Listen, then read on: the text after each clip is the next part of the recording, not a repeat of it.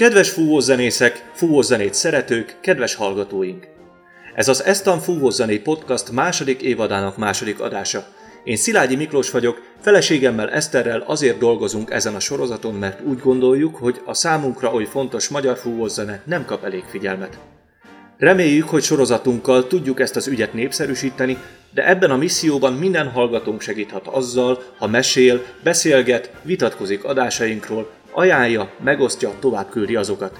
Hiszen az igen népes és tehetséges magyar fúvós társadalomnak is vannak olyan fontos hírei, történései, ami sokaknak érdekes lehet, nagy egyéniségei, akiktől mindenki tanulhat, és jó sztoriai, amin bárki jól mulathat, vagy éppen meghatódhat.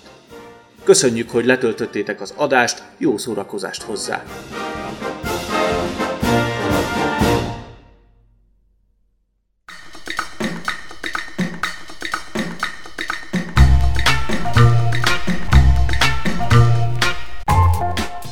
A dohos. Így nagybetűvel.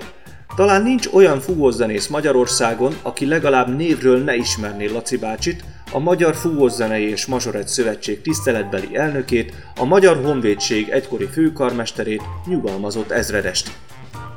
Viszont sokkal kevesebben vannak, akik tudják honnan jött, hogyan lett belőle Magyarország első diplomás fúvós karmestere, aki nagyban meghatározta a 20. század végi és a 21. század elejé magyar fúvózene arculatát, aki profizmusával hidakat épített profik és amatőrök, zenekarok és zenekarok, zenészek és zenészek között.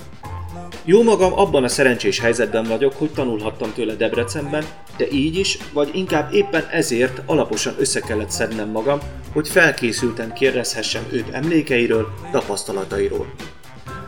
Aztán végül nem igazán kellett kérdeznem, csak vezetni a 72 év történetének hosszú fonalát, ami mint utóbb kiderült Laci bácsinak is sokszor vidám, vagy épp megható utazás volt saját emlékeibe. Az első részben gyermekkorát és katonazenészi pályájának első részét, moszkvai éveit idéztük fel. A sorozat második részében ott kapcsolódunk vissza a történetbe, amikor Dohos László főhadnagyként a Magyar Honvédség központi zenekarának karmestere lesz, és elkísérjük történetében a főkarmesterségig. 20 év története következik. Hazajöttél Magyarországra, és akkor visszakerültél Székesfehérvárra, vagy Budapestre kerültél? Egyből a központi zenekar első karmesterek, ha úgy teszik, parancsnokának neveztek ki főhadnagyi rendfokozattal, ami rettentő nagy megtiszteltetés volt számomra, hisz nem erre készültem. Én lelkem mélyén visszavágytam Fehérvárra, de már előtte megsukták, hogy erről szó nem lehet. Tehát én Pesten kerülök, és ez, ez borzasztó, hogy megtiszteltetés volt egy vidéki emberkének, és, és maga a kollektíva is nagyszerű volt. Tehát akkor ez evidencia volt, hogy te Moszkvából, ha hazajössz, akkor rögtön Budapestre kerülsz. Előtte fél éve már sukják nekem, hogy így, így készüljek. Ez egy 67 fős kollektíva volt. Hát mit nem mondjak. Nem remegett a kezem, mert, mert, mert nem remegett egyáltalán a kezem első kiállás, nem, mert ezt is megtanultuk, hisz kint Moszkvában olyan személytelenek voltunk, hogy egyrészt bántó volt, de nagyon hasznos. Tehát nem, nem volt lelkizés, meg semmi a világon. Tessék, menj oda, csináld meg, és még essen nem. Tessék. És ez, ez, ez jó hatással volt rám. Nyilván föl kellett készülni rögtön magyar műsort tanulni, meghisz áp, szeptember első napjaiba álltam munkába, és 29-én már is egy nagy magyar hangversenyen kellett vezényelnem Gödöllőn, a gyönyörű szép kultúrházba, hogy nem. Akkor ezek szerint téged, mint, mint magasan képzett, tehetséges karmestert rögtön kiraktak a kirakatba. Lehet ezt így értelmezni? Lehet, de hát az, hogy tehetséges, hát tudod, hogy mennyit kellett még azóta is tanulnom és még most is, amikor még befejeztem itt a munkálkodást, itt is voltak új művek, vagy, vagy, vagy akár egyetemre készülve is ott is. Igen, így volt, így volt, bedobtak rögtön a mély vízbe, abban a pillanatban. Mert egy dolog, ugye két fő irány volt a katolakarmesternek, egyik a parádék kiszolgálása, a másik pedig a koncertpódiumban való helytállás. ezek voltak a legfontosabb szakmai kihívások. Hát ez, ez, ezt meg kellett csinálni. És mindkettőt szeretted, vagy te inkább koncertkarmesternek vallottad magad? Képzeld el, hogy ez nagyon jó kérdés. Mivel mi felsőfokú orvosztolmás vizsgát tettünk, meg is van nekem, még mindig érvényes, ezt a kérdést is föltették. Nem tudok rá határozottan válaszolni, mert én mind a kettőt szerettem. Én szerettem a parlamentnél, hogy így mondom, parádézni. Szerettem azt a, azt a feszültséget, ami a felkészülés jelenti, vagy bevonulsz a térre, és minden flottul történik, ha úgy teszik parancsszavakra, a zenekar pedig engedelmesen, engedelmesen, fegyelmezetten követi a jelbeli utasításaidat, vagy szóbeli utasításaidat. Ugyanakkor a pódiumot is nagyon szerettem. De megmondom, és meg is mondhatom, meg is mondom, én nagyon szerettem a próbákat. A zenekari próbákat, amikor készültünk valahova. Ott nekem nagyon fontos volt a kollektívával együtt. És jó ízű próbákat úgy, hogy nem volt tetszés nyilvánítás, vagy valami az egyáltalán nem szokás, hanem mindjárt éreztük, hogy ez most egy jó nap volt. Az nagyon jó érzés volt. A zenészek hogy viszonyultak hozzá? Hiszen azért te még fiatal karmester voltál, amikor 83-ban ö, odaálltál a központi zenekar elé. Először mondom ki életemben, először féltek tőlem. Ö, nem voltam olyan könnyed laza kívülről, mint az elődöm, Aut Henrik, meg ottani karmesterek, és én valóban én sem engedtem ki a próbát a kezem köz, kezeim közül, tehát nem volt locsi-fecsi, vagy ilyen humor, herold, vagy valami ilyesmi, vagy jópofáskodás, hanem konkrét munka. De később nagyon megszoktak, és most már tudom, ennyi idő után nyugdíjba is, hogy is meg is szerettek.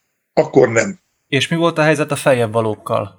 Hiszen nyilván akár a főkarmestert nézzük, akár a, egyáltalán a hadseregben lévő feljebb valókat, ugye ott volt nyilván a te tudásbeli, a képzettségbeli fölényed. Kinek a szava volt a döntő? Elfogadták el, amit mondtál? Ú, ez nagyon izgalmas kérdés. Meg kell, hogy mondjam, a, ahogy mondják, bocsánat kérek mindenkitől, a lőtéri kutyát nem érdekelte hogy vörös diplomával végeztem. A 28 tantárgyból, plusz a négy diplomatantárgyamból három négyesem volt összesen. A öt igazi intenzív év alatt, egy év előkészítő nem számít, ez itthon senkit nem érdekelt. A hierarchiába be kellett tagozódnom, mint főhadnagynak, az őrnagyok, a rendesek, ezredesek és tábornokok mellé. Ez jó darabig így ment. Ezt én tudomásul vettem rögtön. Nem így, nem próbáltam, hogy mondjam, jobbról előzni, hanem megpróbáltam beállni a sorba, és ennek úgy lett meg a gyümölcse, hogy bizonyos év elteltével, és ez sajnos másképpen nem volt megoldható, már kivívtam akkor tekinték, hogy a véleményem is kellett. Nagyon érdekes történések vannak, például a milleniumi évről, 2000-ből, nagyon, nagyon ismert politikus a mai napig is. Előjöttek olyan ötletekkel, hogy nem tudom, Európának hány tagállama van, annyi szor, mit tudom én, 30 ember jöjjön Budapestre, és vonuljon föl. Mondtam, hogy ez nem lehet, időben rendkívül hosszú, ugyanakkor, ha mi fölvonulunk a hősök a várba, a, a legmelegebb nyári napon, akkor a díszruhák úgy fognak kinézni, mint hogyha eső áztatta volna. És mondtam, hogy hogyan alakuljon ki ez a díszelgő csoport, és ezt a például elfogadták. Ilyen tehát, is volt. tehát akkor volt olyan, hogy el tudtad fogadtatni a véleménye, véleményedet? Igen, igen, volt, és egyre több volt, hisz egy időben rendszeresen jártunk a miniszterelnöki hivatalban díszelgéssel kapcsolatosan konzultálni, más nem volt semmi ilyesmi, de hogy mondjam, ezt az iskolát én úgy érzem ki kellett járni. És a zenészek előtt? Mennyire kellett, mennyire támaszkodhattál a szakértelmedre? Ez egy másik nagyon-nagyon jó kérdés, köszönöm szépen. Itt is kellett egy jó kis idő, amíg átszoktunk, mondjuk mondom konkrétan, mondjuk a fél órás, másfél órás próbákból, élből csináltam négy órás próbákat. Nem voltam népszerű vele. De nagyon eredményes volt, és hosszú távon csak így működik, és a mai napig így van. És akkor sok volt az olyan szituáció, amikor a csillagok mögé kellett bújni? Nem. Az nagyon nagy baj lett volna, hogyha muzsikus létezve a csillagokhoz kell bújni. A csillagok mögé akkor kellett bújni, hogyha külsőse vagy nem muzsikussal tárgyaltál a muzsikusok érdekében, akkor igen. Ha kellett, akkor azt mondta, hogy kérem szépen, tessék csak ide nézni. És akkor mindjárt vissza. De ez, ez zenészek eszembe soha nem történt meg. Legalábbis én nem emlékszem ilyen. A központi zenekar karnagyaként mennyire voltál a közösségnek is vezetője? Úgy érzem, hogy nagyon jó társasági ember voltam, talán mi tudok mai napig is lenni.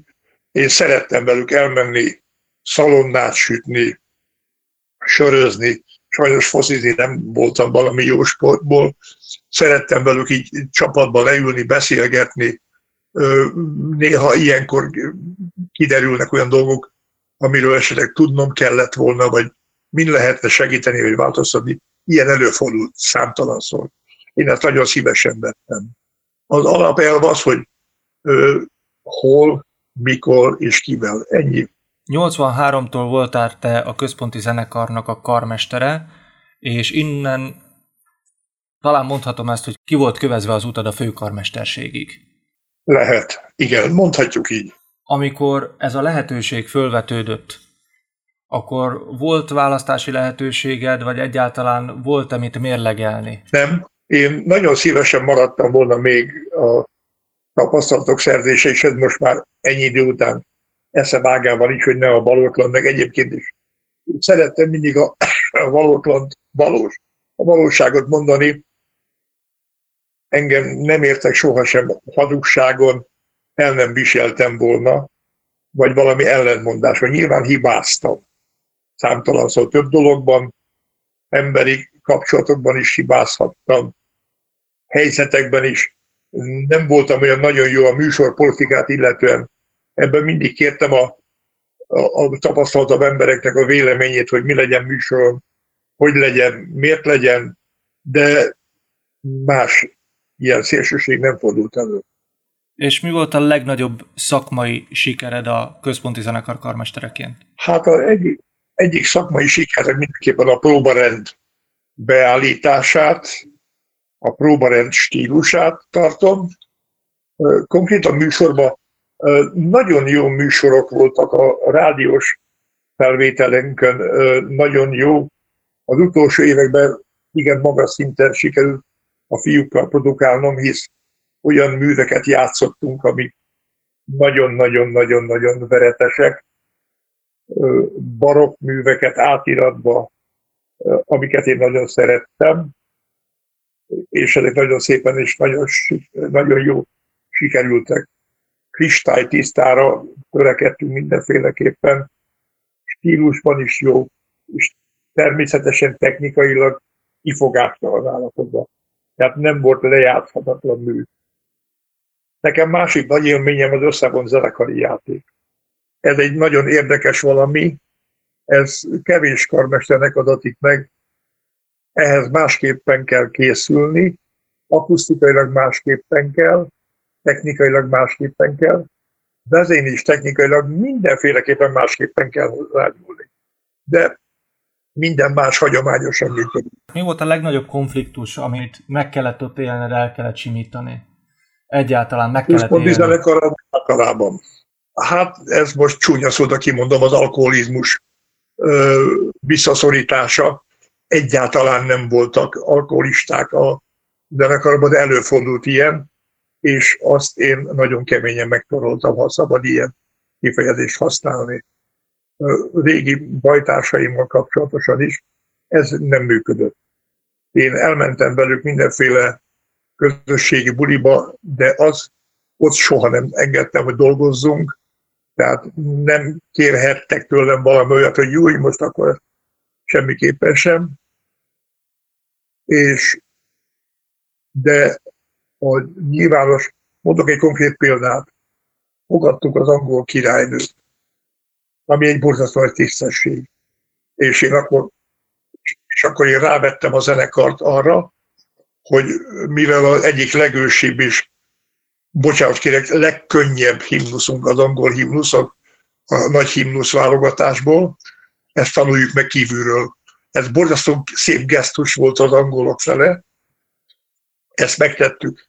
Ugyanakkor nekem a, ez szombaton volt a úgynevezett kivonulás, és bejött a fő ütősöm enyhén részegen.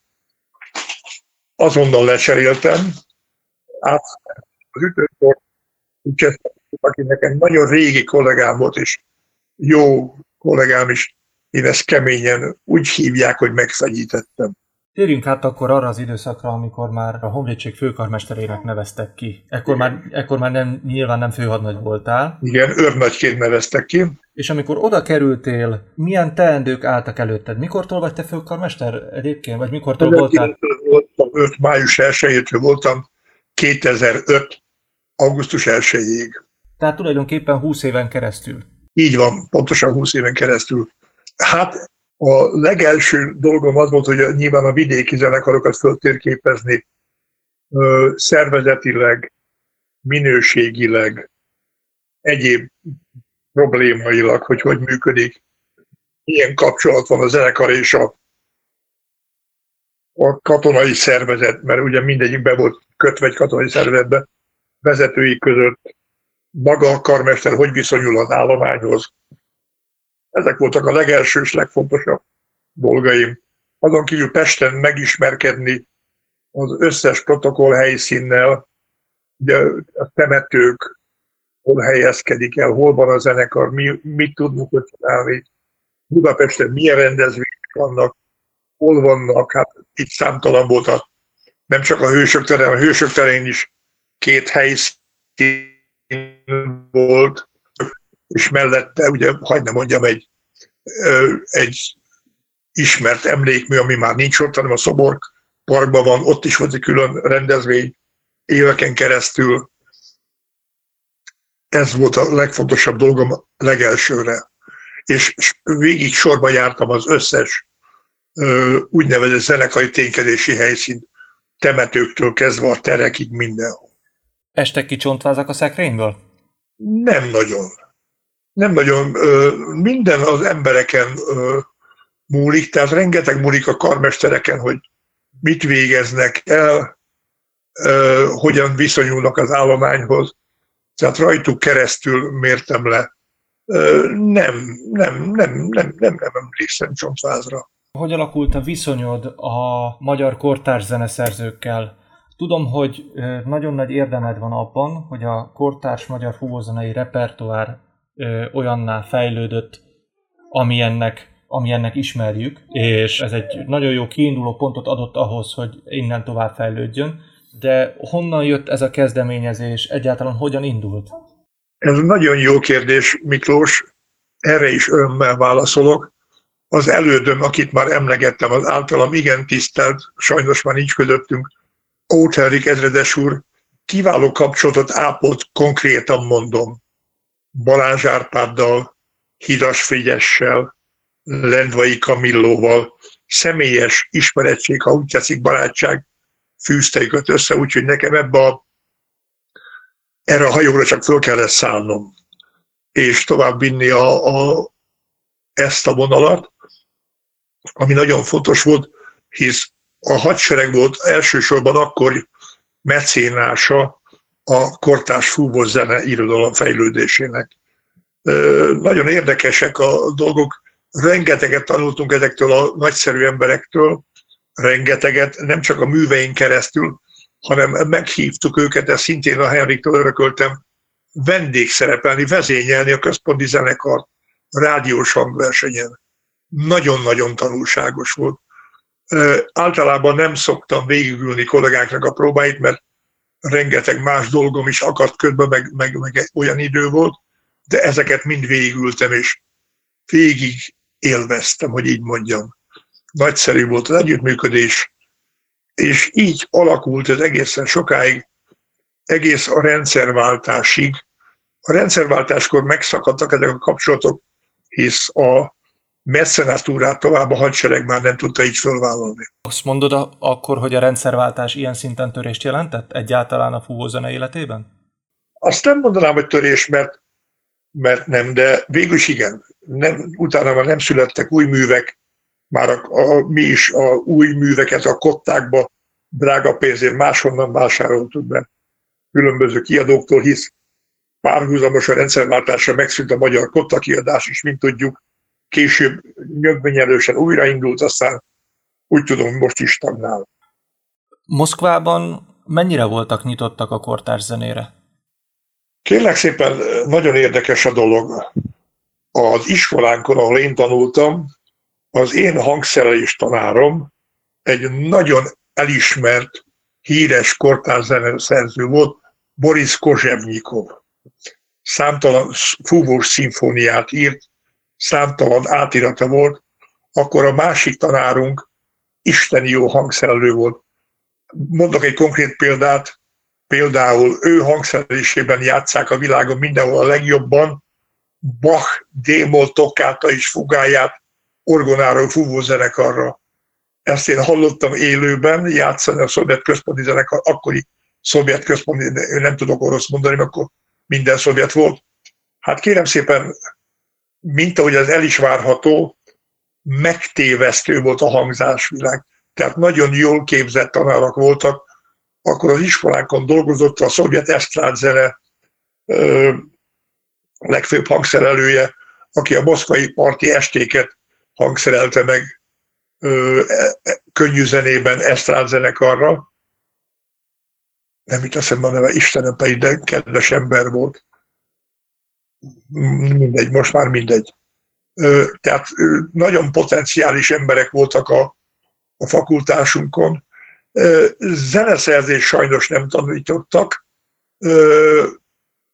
Nem is tudom, hogy belefért volna, mert, mert nagyon le voltunk terhelve mindennel. De minden esetre nyitottak voltak a kortárs zenére. Abszolút, abszolút.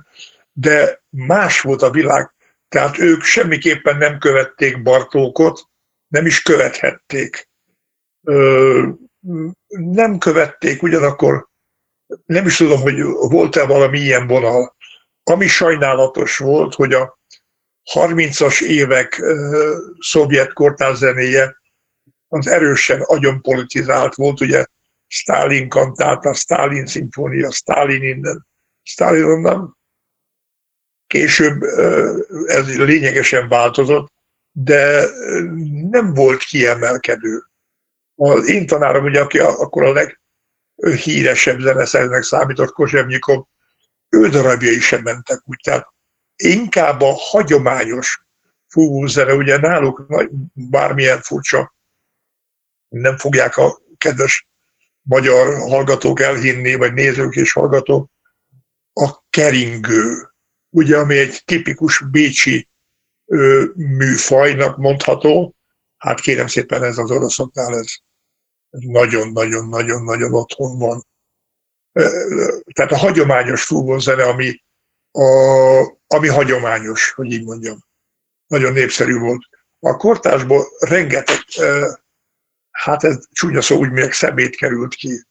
Ifjú gárda, vörös csillag, meg ilyen szamárságok, amiben földolgoztak. Például ők nem fordultak a nagyon gazdag népzenéjük fele, hanem mindenki valamit ki akar találni. De mondjuk Sedlin, az, aki szintén kortársnak számított, az teljesen jó volt. És, és milyen volt a viszonya a nagyok felé?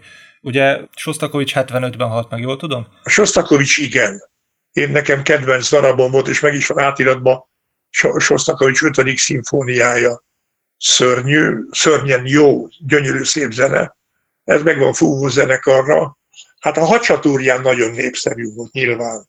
Hát ő egy aranyos örmény ember volt. A volt hasonlataláram, akit már jeleztem, hogy örmény, ő személyesen nagyon jól ismerte, nagyvilági, nagyvonalú, az, az élet jó oldalát nagyon hangzsoló ember volt, és nagyszerű zeneszerző, hogy nem akkoriban divat volt a nemzetiségiek zenéje. Most már ugye nincs, mert ízekre szakadt az ország.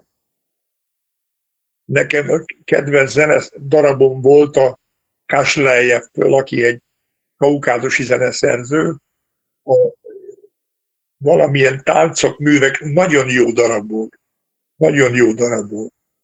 És a, ennek a keleti zenének e, volt egy sajátossága, mégpedig a, a mol hangnemben, sose felejtem el, nagyon magas hetedik fokot kellett alkalmazni.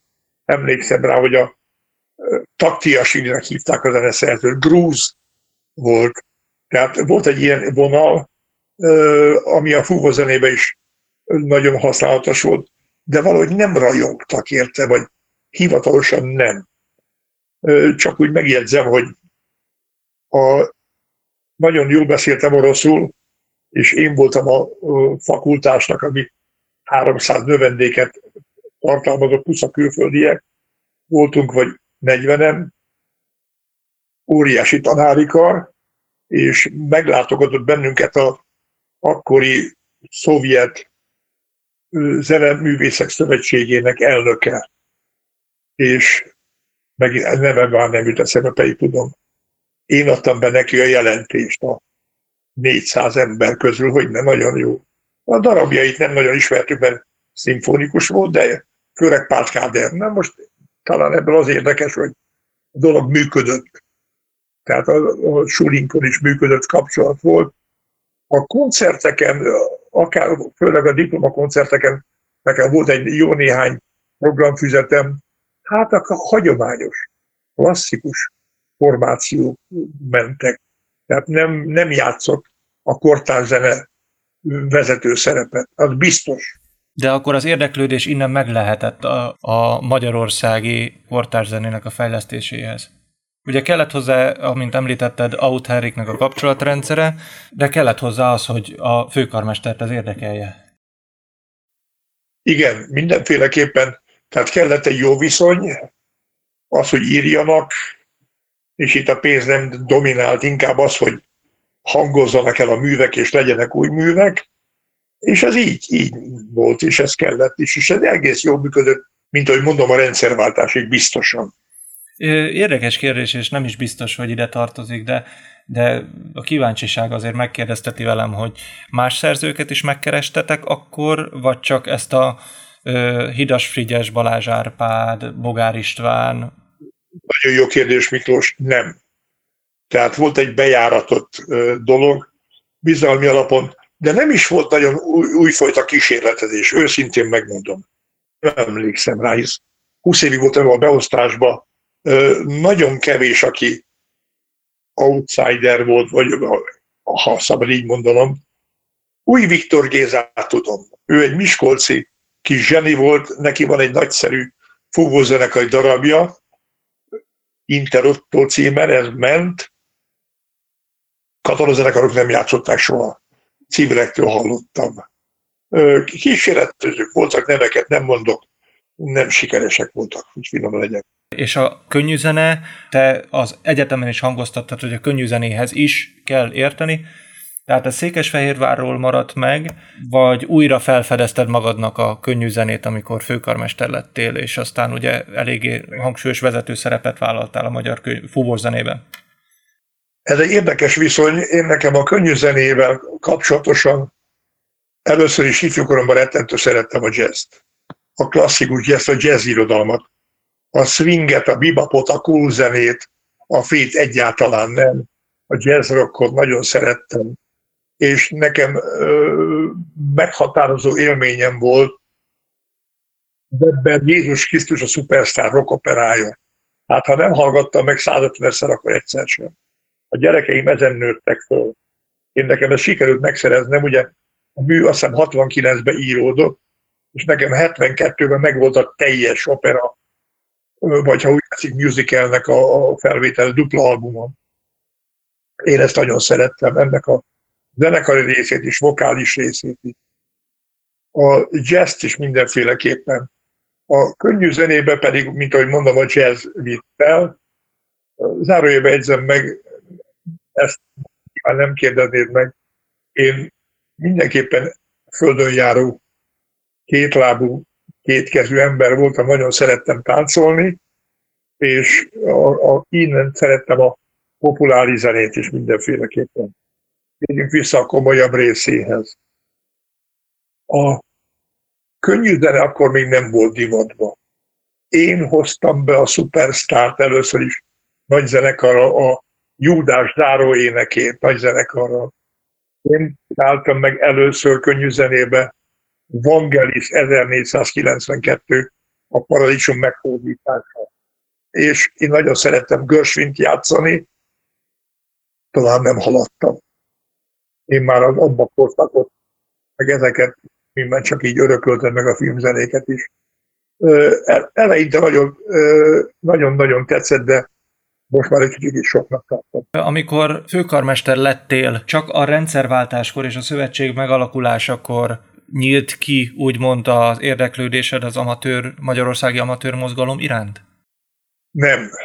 1984-ben engem a akkori főkarmester úr, Henrik, áthivatott a másik szobába, egymás vett volt az irodánk.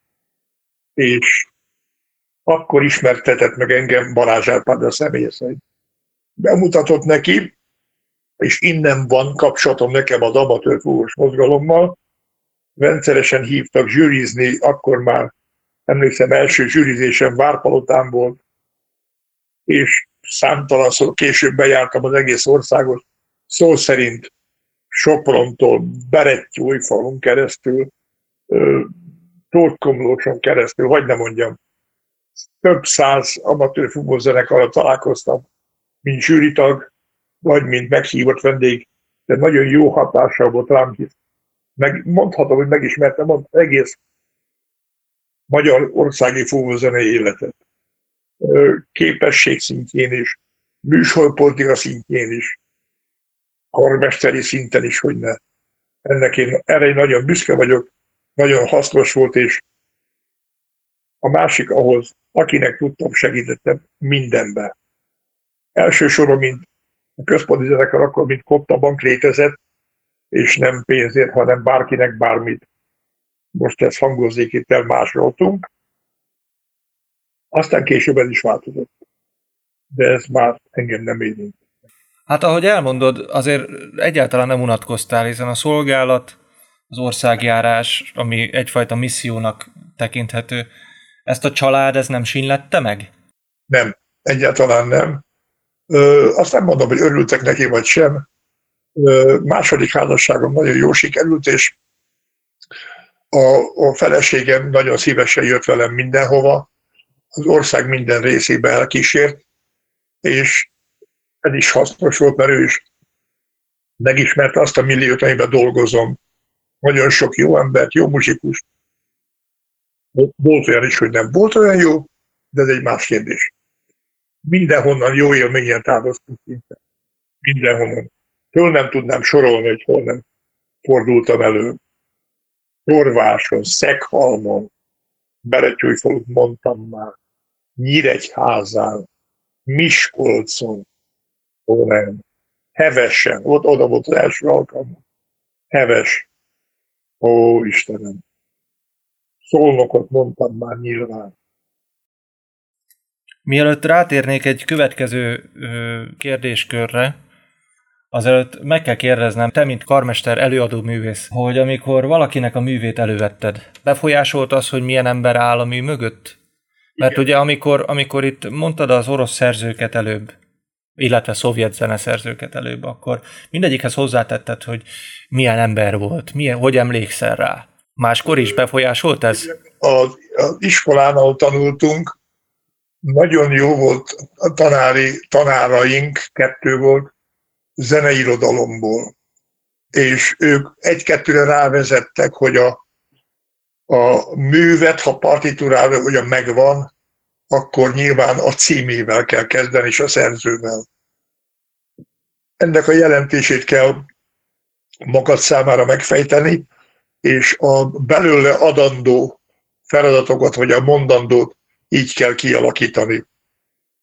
Ez a mai napig bennem van, hisz találkoztam egy nagyon híres zenekarral, nem fogom megnevezni, aki játszott, és ráadásul amerikai vendég volt a nézőtérem, játszotta egy Jézus Krisztus szuperszár válogatását. És már az első motivumokat nem tudták ö, lejátszani rendesen, mondom, gyerek, ezt meg kell hallgatni, hogy Jesus Christ Superstar. És ezt ki kell mondani, nem nem a kottai jegyeket, meg ilyeneket.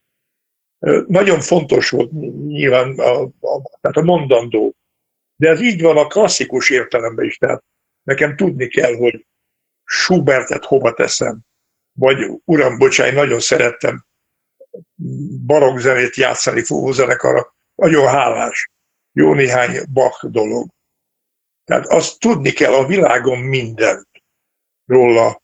A romantika még inkább azt is, hogy kitől játszuk, miért játszuk, mi történik.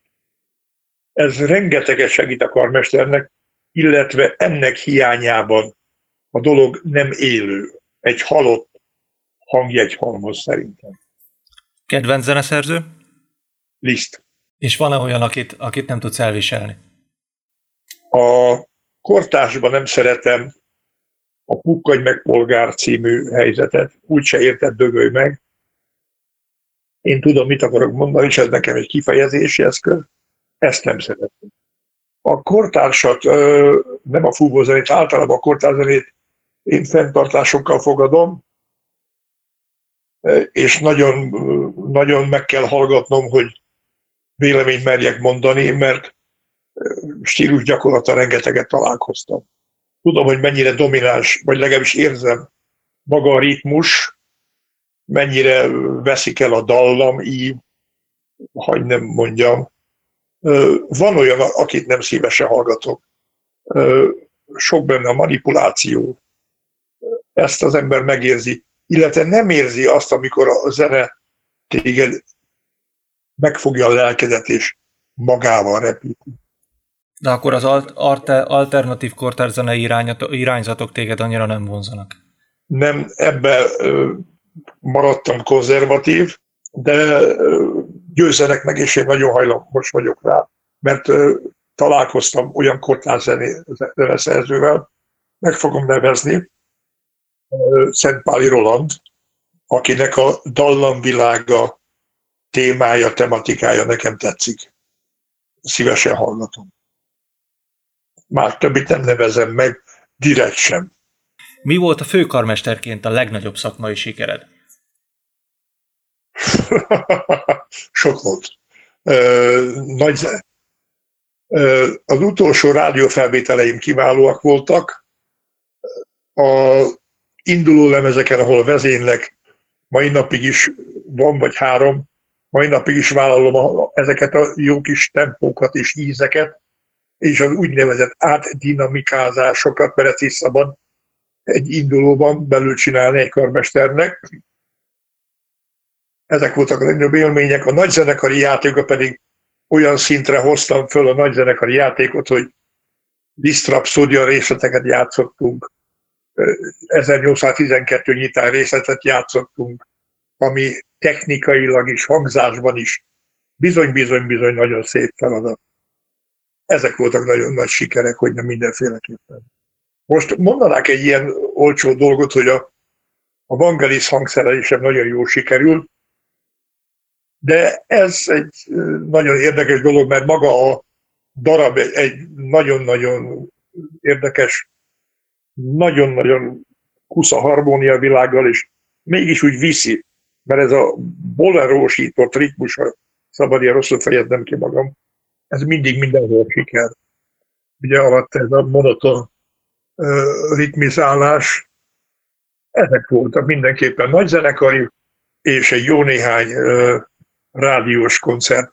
A Tisztiházban is nagyon jó koncerteket adtunk, és én már később ugye konferáltam is, is, amit nagyon szerettem, mert szeretek arról úgy beszélni, amit én gondolok, és ahogy én gondolom. És ez hihetőnek is tűnt sokszor. És uh, ide is tartozik a kérdés, természetesen ide is jár a kérdés, hogy mi volt a legnagyobb konfliktus főkarmesterként?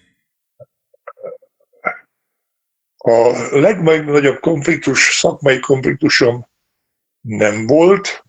Volt olyan sajnos, nekem volt egy nagyon jó hangszerelésem, meg is van Liszt tasszójá, szimfonikus költeménynek a hangszerelése. Egyszer eljátszottuk a hatos stúdióban nyilvános hangversenyen, és ebben súlyos technikai hibák szorultak bele, mondjuk szólamok maradtak ki, a, nem, már nem tudom, hogy a kollega másnapos volt, vagy figyelmetlen, vagy valami. Ez súlyos kudarc volt, de ezért én voltam a hibás, mert valahogy nem azt a nehéz részt, a három érdes részt, amikor a bál jelenet van, azt nem dolgoztuk ki eléggé. Például nagy zenekarban pedig a, a zenekarok leszervezése, amikor el kellett bocsájtanom 500 valahány emberből 187 embert, az lelkileg is, szellemileg is, szakmailag is engem nagyon megviselt.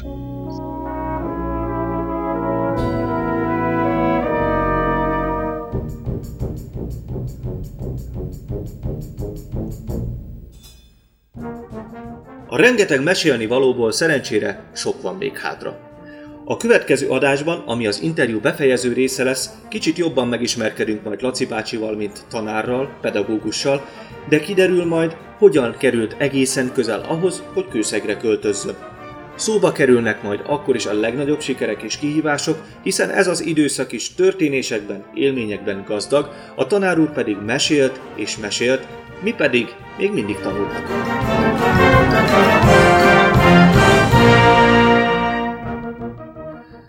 Ez volt tehát az Estan Fúvózenei Podcast második évadának második adása. Ahogy minden adás végén, most is kérünk, segítsetek minket, hogy minél több emberhez eljuthassunk. Iratkozzatok fel a csatornánkra az általatok leginkább kedvelt applikációban, lájkoljatok, osszatok meg minket a Facebookon, és hogy előrébb kerüljünk az ajánlólistákban, küldjetek nekünk néhány csillagot is értékelésként.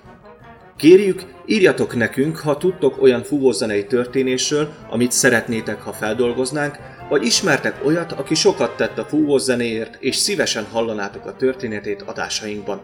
De persze írjatok akkor is, ha véleményetek, észrevételetek van, megtaláltok minket a Facebookon és az estanpodcastkukat gmail.com e-mail címen. Szerkesztőtársam Eszter nevében is köszönöm a figyelmet, zenében gazdag mindennapokat kívánunk. Viszont hallásra, sziasztok!